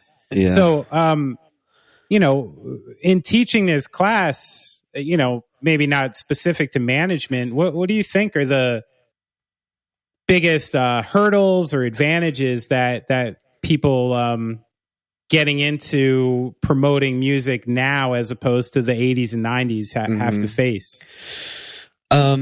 The volume of music that's available, I guess, is probably the biggest thing. Right. You know, like, how do you rise above that sort of the noise of all that, you know, whatever. You know, for us, it was sort of like, is there a label that'll think we're cool enough to give us their stamp of approval and, you know, maybe fund us to go in the studio? And nowadays it's like, my students are making great sounding recordings for free. Right. On their laptops and all that kind of stuff. And there's just more. I think that's the challenge, is just that there's so much more music readily available, you know. But I will say that I actually, although I invented the name of that class, I haven't had to teach it yet. Oh, okay. Because I had been department chair for a while, and I was able to hire friends and associates to come in as adjuncts, and people have had some interesting ideas about that. Sometimes it can be sort of more touring specific or marketing specific, or it depends. The angle's different each time, and the idea is that students can take it more than once with a change of title and get credit. Let's hammer out the curriculum right now, you know? Let's do it. Dude, if you guys think that you're not going to be repaying this little favor on Zoom come fall, you're crazy. I'm going to get you both in there. You'll see. So, I mean, that being said, I mean, even, you know, beyond school, just as an artist who's, you know, still existing and putting out music, what are your methods of trying to rise above that noise? Or since it's the Bosstones, are you kind of like, you know, grandfathered in, I guess, to like the old ways? Like, do you have to do the things that a young band has to do? I don't think so. I don't know, or maybe we should be and we don't. I mean, we, you know, we have an Instagram and we have a Facebook and we have a Twitter that has not been open for several months. Okay. And I don't enjoy that stuff at all personally. Yeah, right. Even though I was the, you know, back in the day I was the one who started that Facebook, and there was a time when I was kind of like a little more enamored with that, sort of connecting with fans. The time it was most exciting was when we were getting back together in 2007 after we had not played for 3 or 4 years. And sure. You know, around the time, you know, MySpace was still around and Facebook was just starting, and like to be out of touch with fans for those years and then suddenly back in touch and to feel like the excitement, you know, of that first show back or whatever. Yeah. Like that's when I loved social media, you know, like when, you know, when we do a special pre-sale thing and it's going to be announced at this time in this forum, and people would gather, and like there was like, felt like this a live sort of event taking place at a certain period of time, you know? Yeah.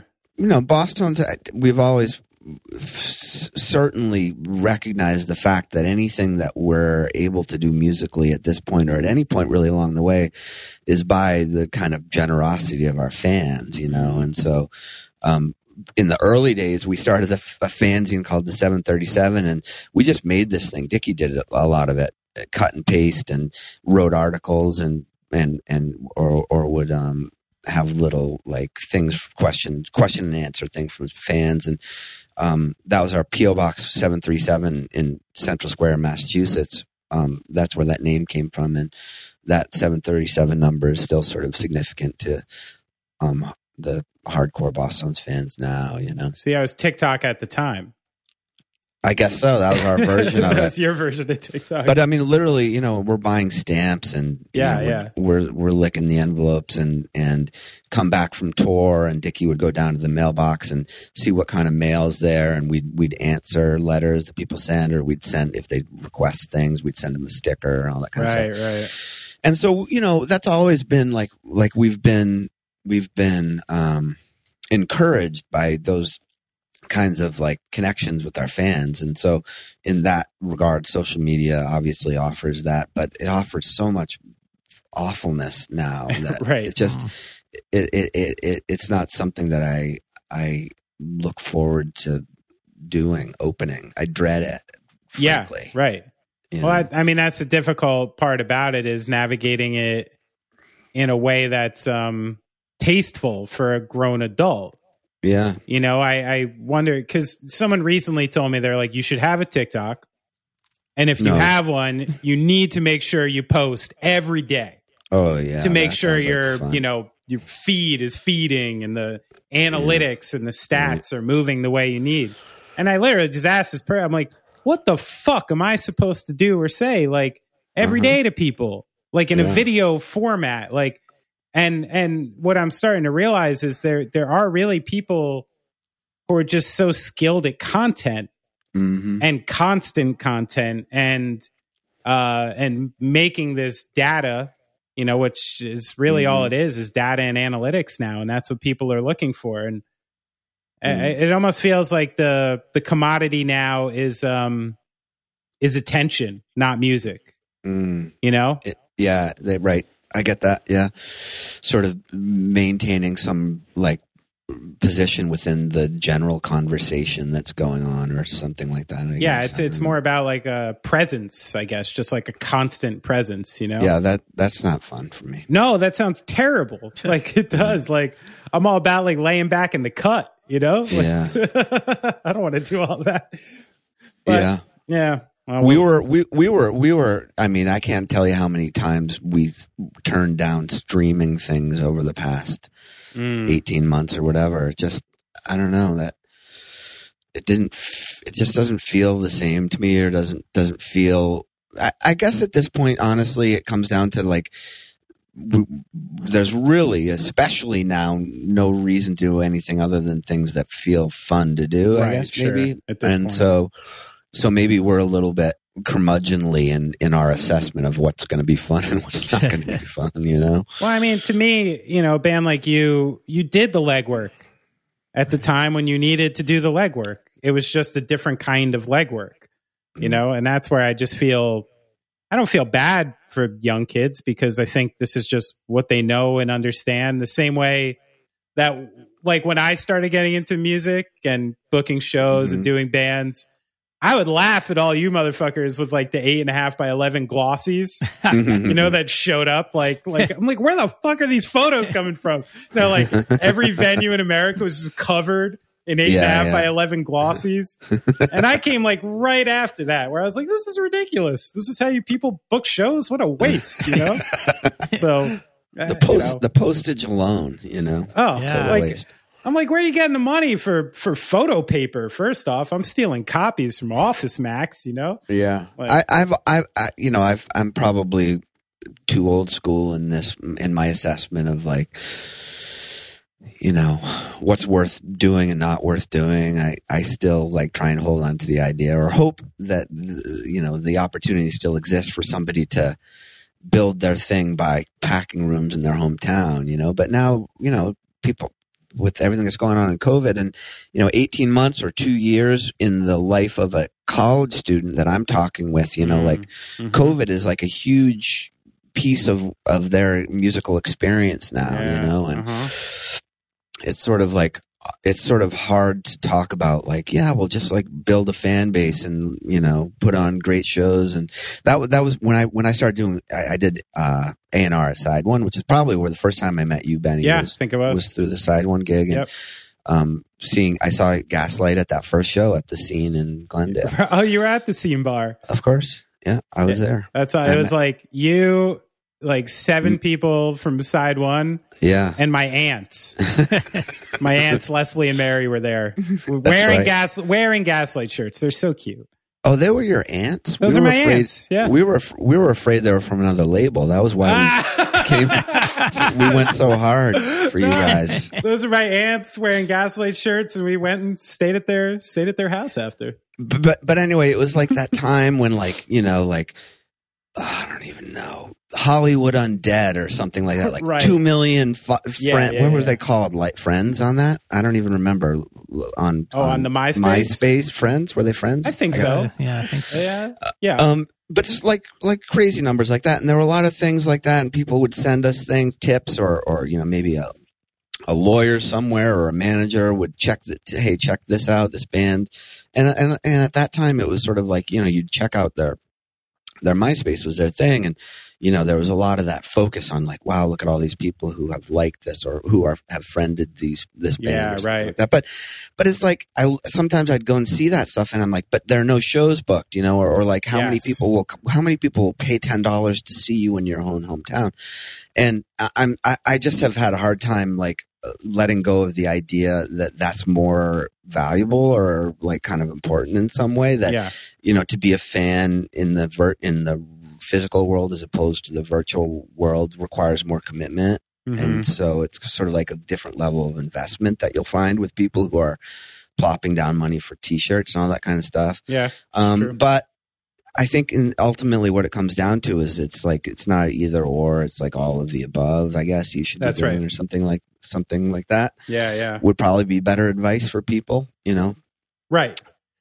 Cause I mean, I've even been saying like, listen, like this still has to go back to the art. Like all the content creation you're making has to lead back to something. And a couple people I've talked to recently were like, eh, not so much. I'm like, Jesus Christ, this has gone farther than I thought. You know? Yeah. So there's one thing I got to talk about before I lose you, just because it was such a magical thing for me in my life. Okay. How did the Clueless opportunity come about? And can you just talk a little about like your experience on like going there and like playing on the set? Like, what was that like? Well, we had 40 ounces of beer with us. I remember that. Like we, do you know what kind? Malt or no malt? It would have been Bud. It would have been Bud for us at that point. But somebody made a comment about it, and we said they were sub sandwiches. It's your brown paper bag and it's steak and cheese. A couple old sandwich guys show up, right? Yeah. There were, if I recall correctly, there were a couple connections there. But the director, Amy Heckerling, maybe knew something of the Bosstones. But I feel like maybe the music supervisor might have been somebody that we knew too, Karen Glauber. But I could be wrong. About that. Karen Glauber, shout out. She did a lot of shit. Can someone Google that? Whether she was the music supervisor on that, she might not have been. Sure. I have no idea. I think of her as being, becoming friends around that time. But so, for whatever reason, somebody knew about us and thought that we would be a good band to play in the party, and it was an interesting experience for us. Sorry, the Google is saying that it was Karen Rackman. Was the music supervisor. Yeah, Karen Rackman. Who's got quite a... I mean, I'm talking Pulp Fiction, Boogie Nights. Well, there you go. Yeah, quite an IMDb here. Well, I had the Karen part right, at least. Yeah. I remember, like, they couldn't get the play back loud enough for Joe Sirois, because he was, like, pounding away on his drums, and so we were kind of out of sync. And I remember personally being, like, sort of, like... agitated by the way the people were dancing. Like I wanted them to dance more like, that's not how people dance at our shows. It was kind of like my panic in that moment. And they were just like, they were extras? They're like, they're just extras. And, they're... Can't you skank? There's a whole other aesthetic that they're trying to kind of hit that has nothing to do with us. Not a flat cap in sight. Yeah, right. And so it was an just sort of an awkward experience that seemed to go on for a long time. I remember there was at one point me and Nate, the guitar player, were going to be in an extra scene somehow. Like it was determined that we would be. We were to be like the extras who were going to the party, the band members that were going to the after party with the guy from the movie. But I remember getting pulled aside beforehand and someone, either our manager or someone from the production, they were like, well, you need to know that the character that you're going to the party with is gay. And so that it could be, somebody could perceive that you're like, okay. Oh, listen, once I've lived through an 8-hour shoot of people dancing like that to my music, there's nothing you can say to me that's going to make me worry about doing anything else here. Yeah. Today, that's not the deal breaker. Yeah. But I just thought, it just seemed like thinking about it now. That's such an archaic thing to say. Yeah. Right? Yeah. Sure. Yeah. But anyway, So it was a wild experience, and ultimately an interesting thing. It's one of the things, talking about teaching up in that music program. I've been there 12 years now.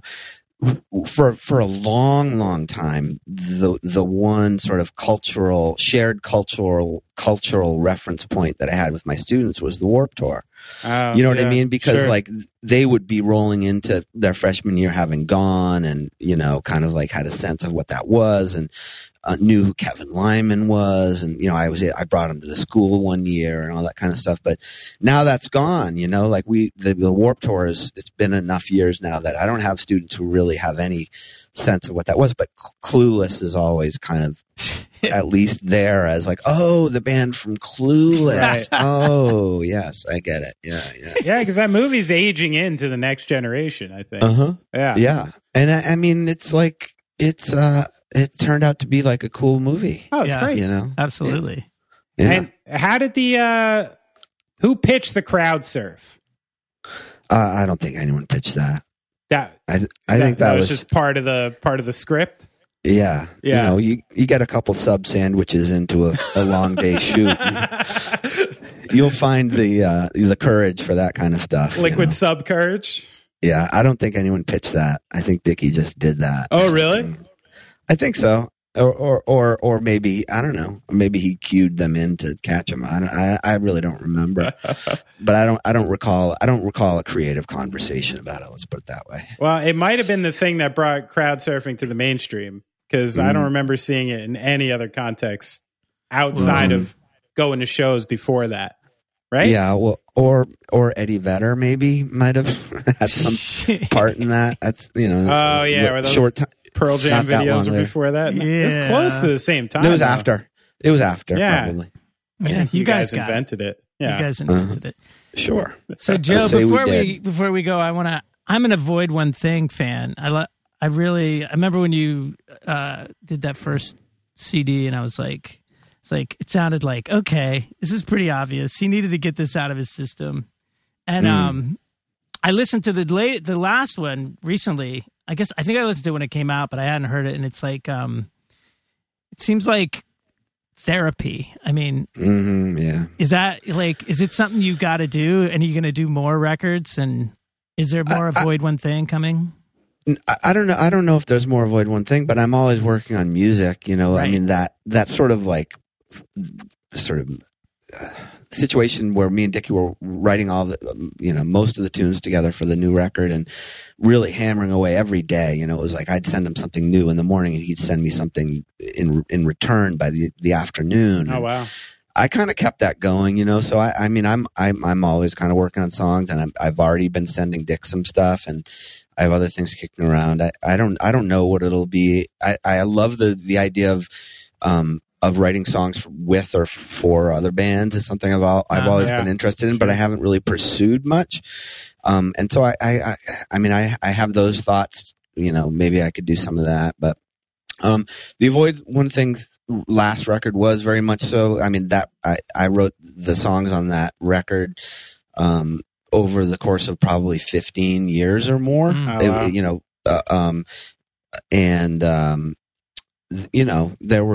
were some things on there that felt like I wanted to get off my chest, I guess you could say.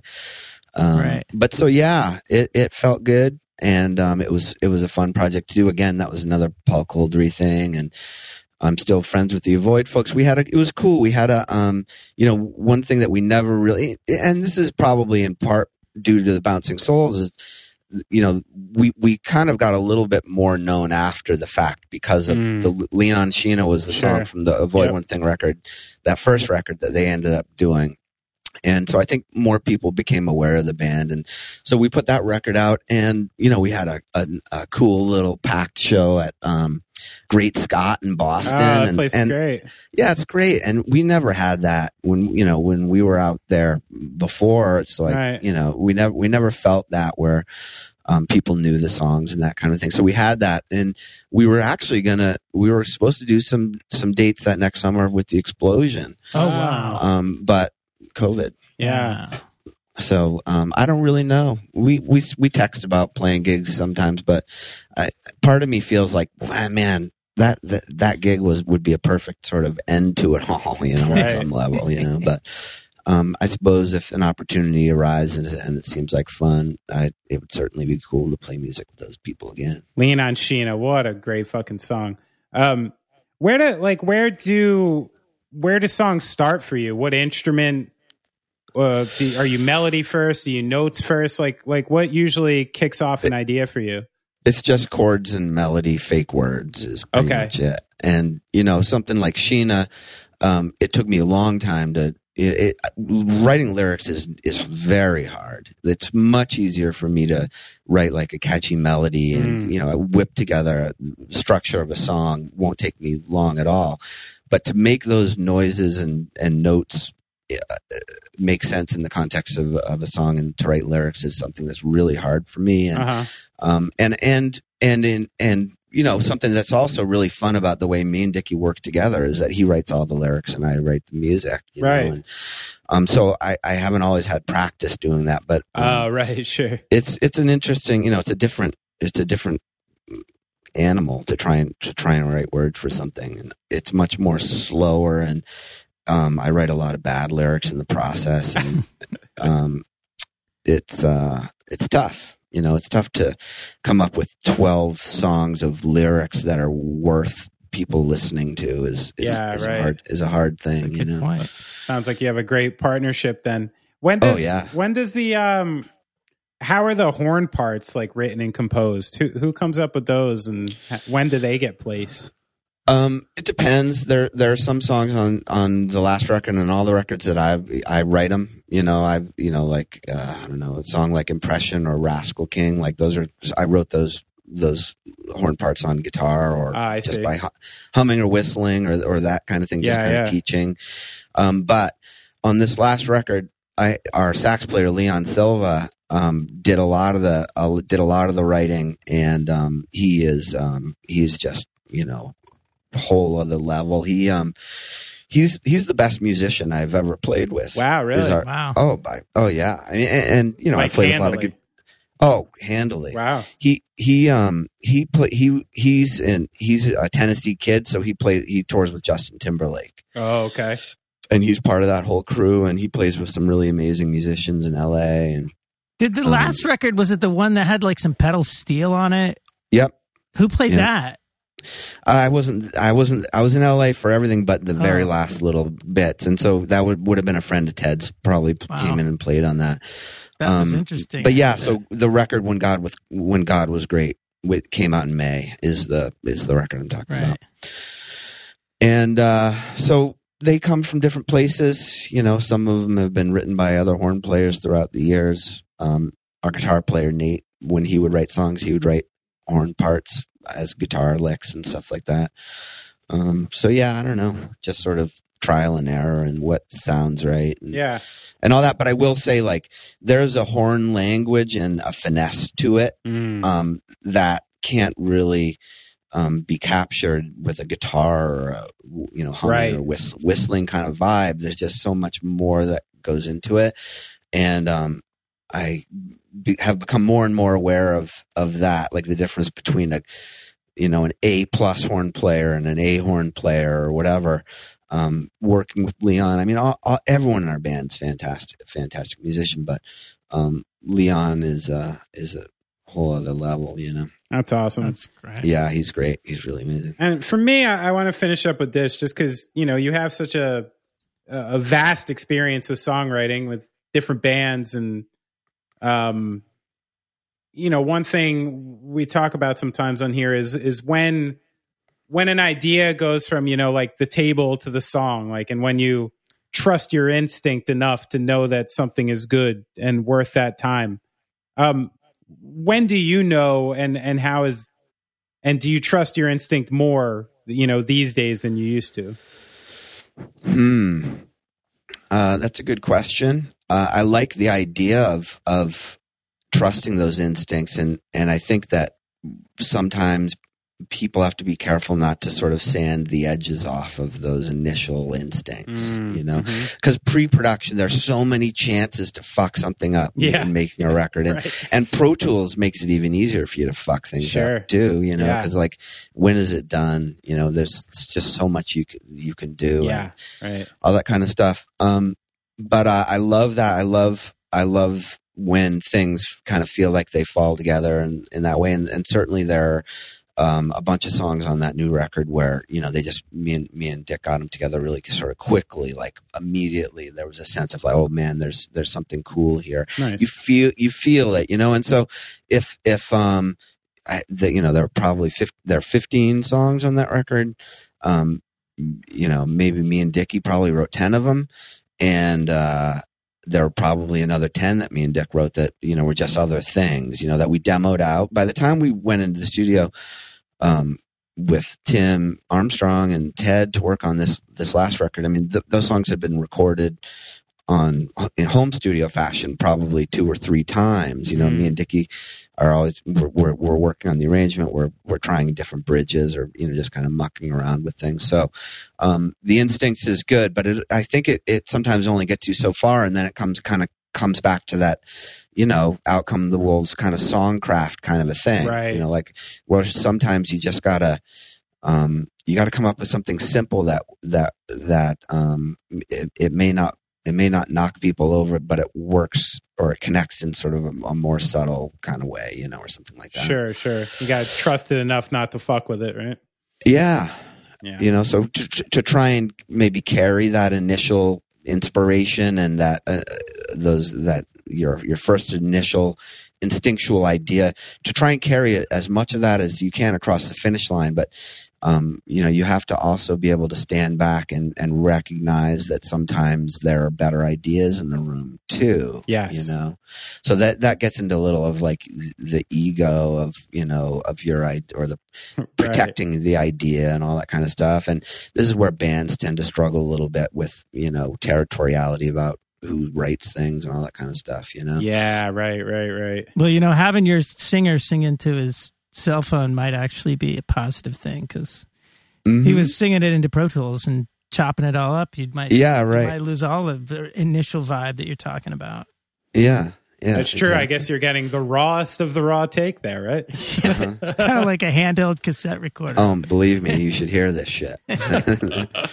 Well, Joe, thanks for taking all that time. We've had you for 90 minutes. That was fun. Hey, it's great to talk to you. I think you have at least 5 or 6 good minutes of stuff here. It was great, man. I love picking your brain and getting to the back of this. And thanks for writing so many songs over the years that I love. Yeah, well, thank you. It's great to connect with you guys again. But I was thinking today, Brad, I couldn't remember who was the other band or other bands on that tour that you guys did with us. We did a few tours with you, but were the Shods on one of them? Oh, were they? Oh my God, that probably. I don't know. The Shods were definitely like that. We definitely did some shows with them and you guys, which was fucking, love those guys. Yeah, so good. Do you remember when you guys did, you got inducted to something in Boston and you insisted that Joe Strummer, that you wouldn't do it unless Joe Strummer presented you? It was like the key to the city. Whoa. Where do we get off? Was that what it was? The key to the city? No, it was a plaque on the sidewalk. It was like the Boston Rock Hall of Fame kind of thing. And it was in front of Tower Records, which, by the way, only lasted another year or two after this. But so there was Aerosmith had this. It's like a platinum kind of sewer cover. Is what it is. Right. With a star in the middle, and there was an Aerosmith one, and there was a New Kids on the Block one, and there was a Bosstones one.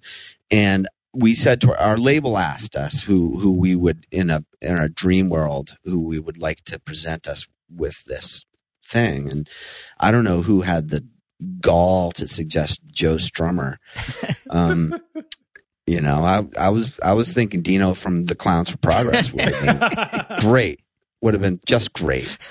But somehow it all happened. I mean, somebody paid him probably. Yeah, I don't know. Flew him in. But they flew him in and like that. Yeah, dude, there was like, he came in and next thing you know, I was having dinner with him and Bob Gruen and Joe's wife was there. And so there was this little to do on the steps of Tower Records, which is right on the corner of Newberry Street and Mass Ave, which is, by the way, was really like the heart and soul of our flyering, Elmer's glue flyering route. Was right through there. Newberry Street was the center of that. And so whatever it was, the Bosstones, I don't remember it that well. I have a picture of me and Joe in the adult video section of Tower Records together somewhere. And then, but the cool thing was like that later that night, like he didn't disappear, back to the hotel. It was like, there was another event at the Middle East. Oh, we were presenting the Middle East with a platinum plaque.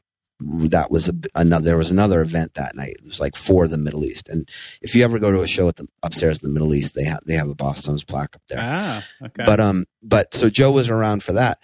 So he was around for that. and talking to everybody and taking pictures with everybody and being as open and as cool as you would hope Joe Strummer would be. And, you know, everyone you know has a story about meeting Joe Strummer, and they're all good stories. Yeah, you know what I mean? There aren't bad stories about meeting Joe Strummer, because that's the kind of person he was, right? But so he didn't. But that, so at the Middle East. But now there's an after party, and there's a thing across the street at this like kind of dance place, and now he's at that, and like, you know, and so like people hung out with him until 2-3 in the morning or whatever it was, and like he really kind of like really embraced the whole experience. But dude, you're totally leaving out a part of it, because right after the ceremony, it was all kind of a clusterfuck of like press and all these people who were around.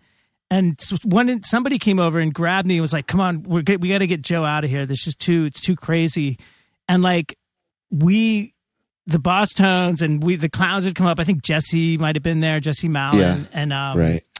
We went around the corner. Yeah, Jesse was at the dinner with Bob Gruen. I think Jesse might have been. We went to a VFW, and it was like... this like basement VFW, and just hung out in there. This was like in the afternoon.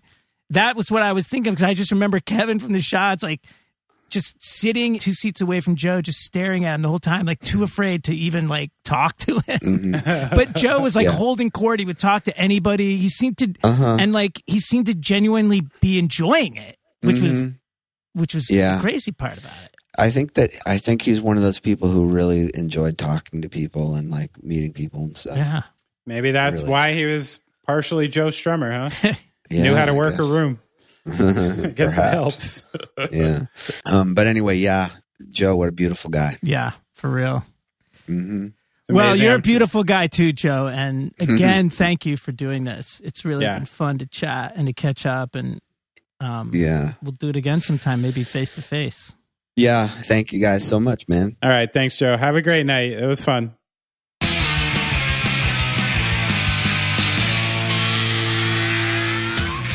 Yeah, I just want to like, one thing I need to clear my name of. I never wore clown makeup. I was the catalyst. For taking that makeup off, much to Dickie's chagrin, I might say, because those guys had done shows with the Bosstones before I came on board. And we kind of like changed over the whole band. We show up at the first show in Providence, I think it was. And Dickie is having this conversation with Dino. He's like, so you guys, you don't wear the makeup anymore, huh? And Dino's like, nah, we got rid of that. It was kind of gimmicky. He's like, oh, okay, so, and no pyros? Nah, we don't really do the pyros anymore, Dickie. He's like, oh, okay. But you're still like a total wise-ass to the audience, right? Dino's like, yeah, I do that, Dickie. I do that. Okay. He's like, okay. He was disappointed. That He seemed to be disappointed. So he asked you to come open, and he wanted some over-the-top clowns to show up. But they took us out again, so it wasn't... he wasn't disappointed. He was always taking yourself so seriously, Brad. You know, you can't just put on a little clown makeup. Are we talking full like clown, like those guys, insane clown posse deal? Yeah, those guys did just like full face makeup, and then they used to wear like white tuxedos. Did they invent the Juggalo? Oh, maybe it was. Oh no! What have we discovered? There was a rather parallel timeline. I mean, those guys must have started like. They started doing stuff like early 90s, like maybe like 93. Who are we talking about? Clowns for Progress or ICP right now? Okay. And like ICP like started about the same time, I think. So did they really? They're that old? It was a fairly parallel progression. When did they start? Oh, wow. They started in 1989. Oh, really? Yeah. Insane Clown Posse. Oh, okay. Credit. So they got the jump. So they beat you? They beat the clowns, I guess. I guess you were influenced by ICP then. I might be misrepresenting, but I wasn't in the band then. That's what I'm saying. I didn't join the clowns until like 97. Right. But you know what? Another little tidbit I heard in another interview was on the, I think in March, Chris from Less and Jake interviewed Joe and Dickie just talking about Impression That I Get. It's actually a fun podcast. Oh, really? And yeah. And, you know, they went through the song, you know, in detail. And apparently the people working on the album had worked on Radiohead Creep. And, you know, the famous, the part in Creep. you know, those people were really excited that it was this like epic entry into the chorus. So when they were doing Impression That I Get, they thought like they needed some like epic entry into the chorus. And then that's where the Dickie scream came from. That comes like the, you know, and like, and you hear it now. And so apparently that was influenced by Creep, like that's directly. Really, that's really weird. Pretty cool, huh? That is cool. Yeah, I learned a lot on that. I got to give some big shout outs here, though, because as we started to say, I really thought I had Chris Doherty nailed down to be our mystery friend. And I should have checked to see. I think maybe he might have just had family in town, but I did hear sort of a rumor that maybe he wasn't in the best of shape. So I'm wishing him the best of health. I hope that, you know, he was just hanging with family, and that was why we didn't get him to be our mystery friend. But shout out to Chris. And to Dave Minahan, who was working hard to make this happen, who's also a legendary Boston rocker and a brilliant engineer, producer. Thanks, Dennis, too, and Evan also, who were trying to make some stuff happen for this. All right, so everyone needs to, you know, Boston's are 11 albums in. You can find their information. Yeah, so, but they are touring in September on the new album, When God Was Great. And they are still great. The record is good. It's a fun record. It really sounds cool. I love the sound of it. And so still not disappointing, making good albums. So yeah, go get it. Go see them. Man. Just listen to the Bosstones. My personal favorite, Don't Know How to Party, but it's just because it's the first one I ever heard, you know? Follow Joe at Joe Gittleman on Instagram and, you know, maybe take a class from him. Yes. Anyone in the northern Vermont area, look at the class schedule. There's some interesting stuff. Apparently, you can be one of the first students in contemporary issues in music management. So, and Avoid One Thing. Do not avoid Avoid One Thing. Go listen to Avoid One Thing. Please don't. Please don't. You'll be happy you did. And maybe rate and review our program.